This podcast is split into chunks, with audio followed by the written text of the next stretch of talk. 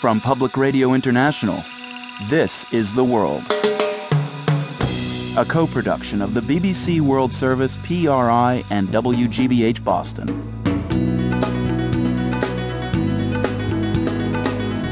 It's Friday, August 24th. I'm Marco Werman.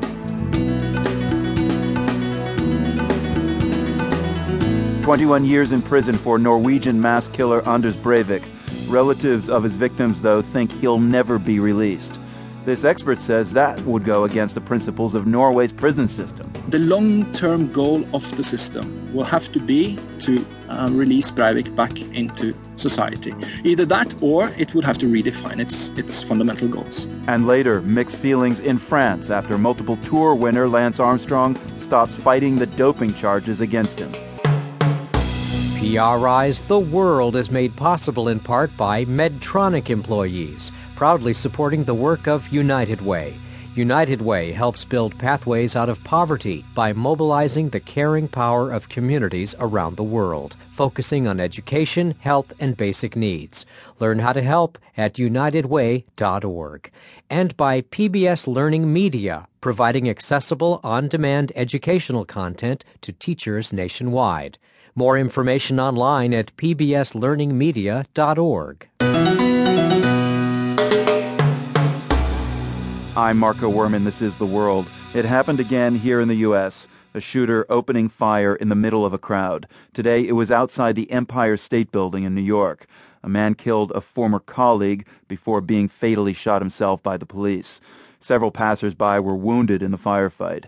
Sadly, this is not the first time this summer that Americans are confronted with the aftermath of a deadly shooting. First, there was the shooting rampage inside a Colorado movie theater, and then the killings outside a Sikh temple in Wisconsin. By contrast, gun crimes like these are rare elsewhere in the world, which is why Norway was so traumatized by the massive bombing and shooting rampage carried out by far-right extremist Anders Breivik 13 months ago. 77 people were killed then, most of them teenagers attending a summer camp. Since then, Norwegians have been haunted by Breivik's trial and sentencing. Today, that legal process concluded. Breivik received the maximum sentence for his crimes under Norwegian law, 21 years in prison. Now, that might seem lenient by American standards, and in a moment we'll hear more about that and the prison conditions Breivik is likely to face. First, though, we hear from Kristin Bjelland, vice chair of the group representing survivors and the families of those affected by the attacks in July of last year she doesn't think, despite the sentence, that Breivik will ever be released. It's absolutely the verdict that many of our members wanted, because we had two main goals, and that was point number one was that he will never uh, come out in society again, and the second thing that we wanted was that we wanted the verdict to be unanimous, and all five judges agreed, so that sort of makes it even stronger. And yet, in 21 years, there is the possibility that he could be released. Breivik is uh, dangerous for the rest of his life. I mean, the ideas he's revealing and what he's done is so horrible that uh, we are quite confident that he will never be let out. Well, in a moment, we'll be speaking with an expert at the University of Oslo about the Norwegian prison system, which, as you know, is geared towards rehabilitation rather than punishment.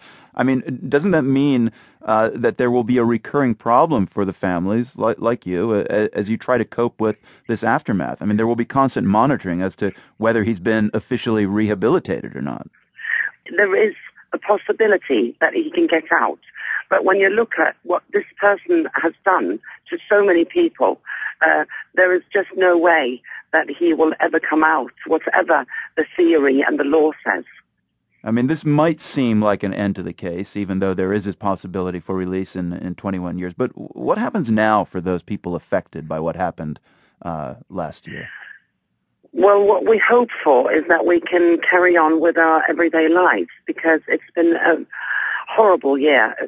First of all, of course, the 22nd of July, but then we had a 10-week trial that was quite strained on, on both the, all those who were affected and also the rest of the population. And now we've been waiting for two months for the verdict.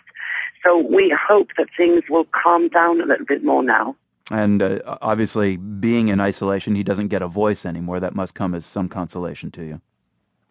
Yes, but that's up to us as well, both as media and uh, as public, that if he wants to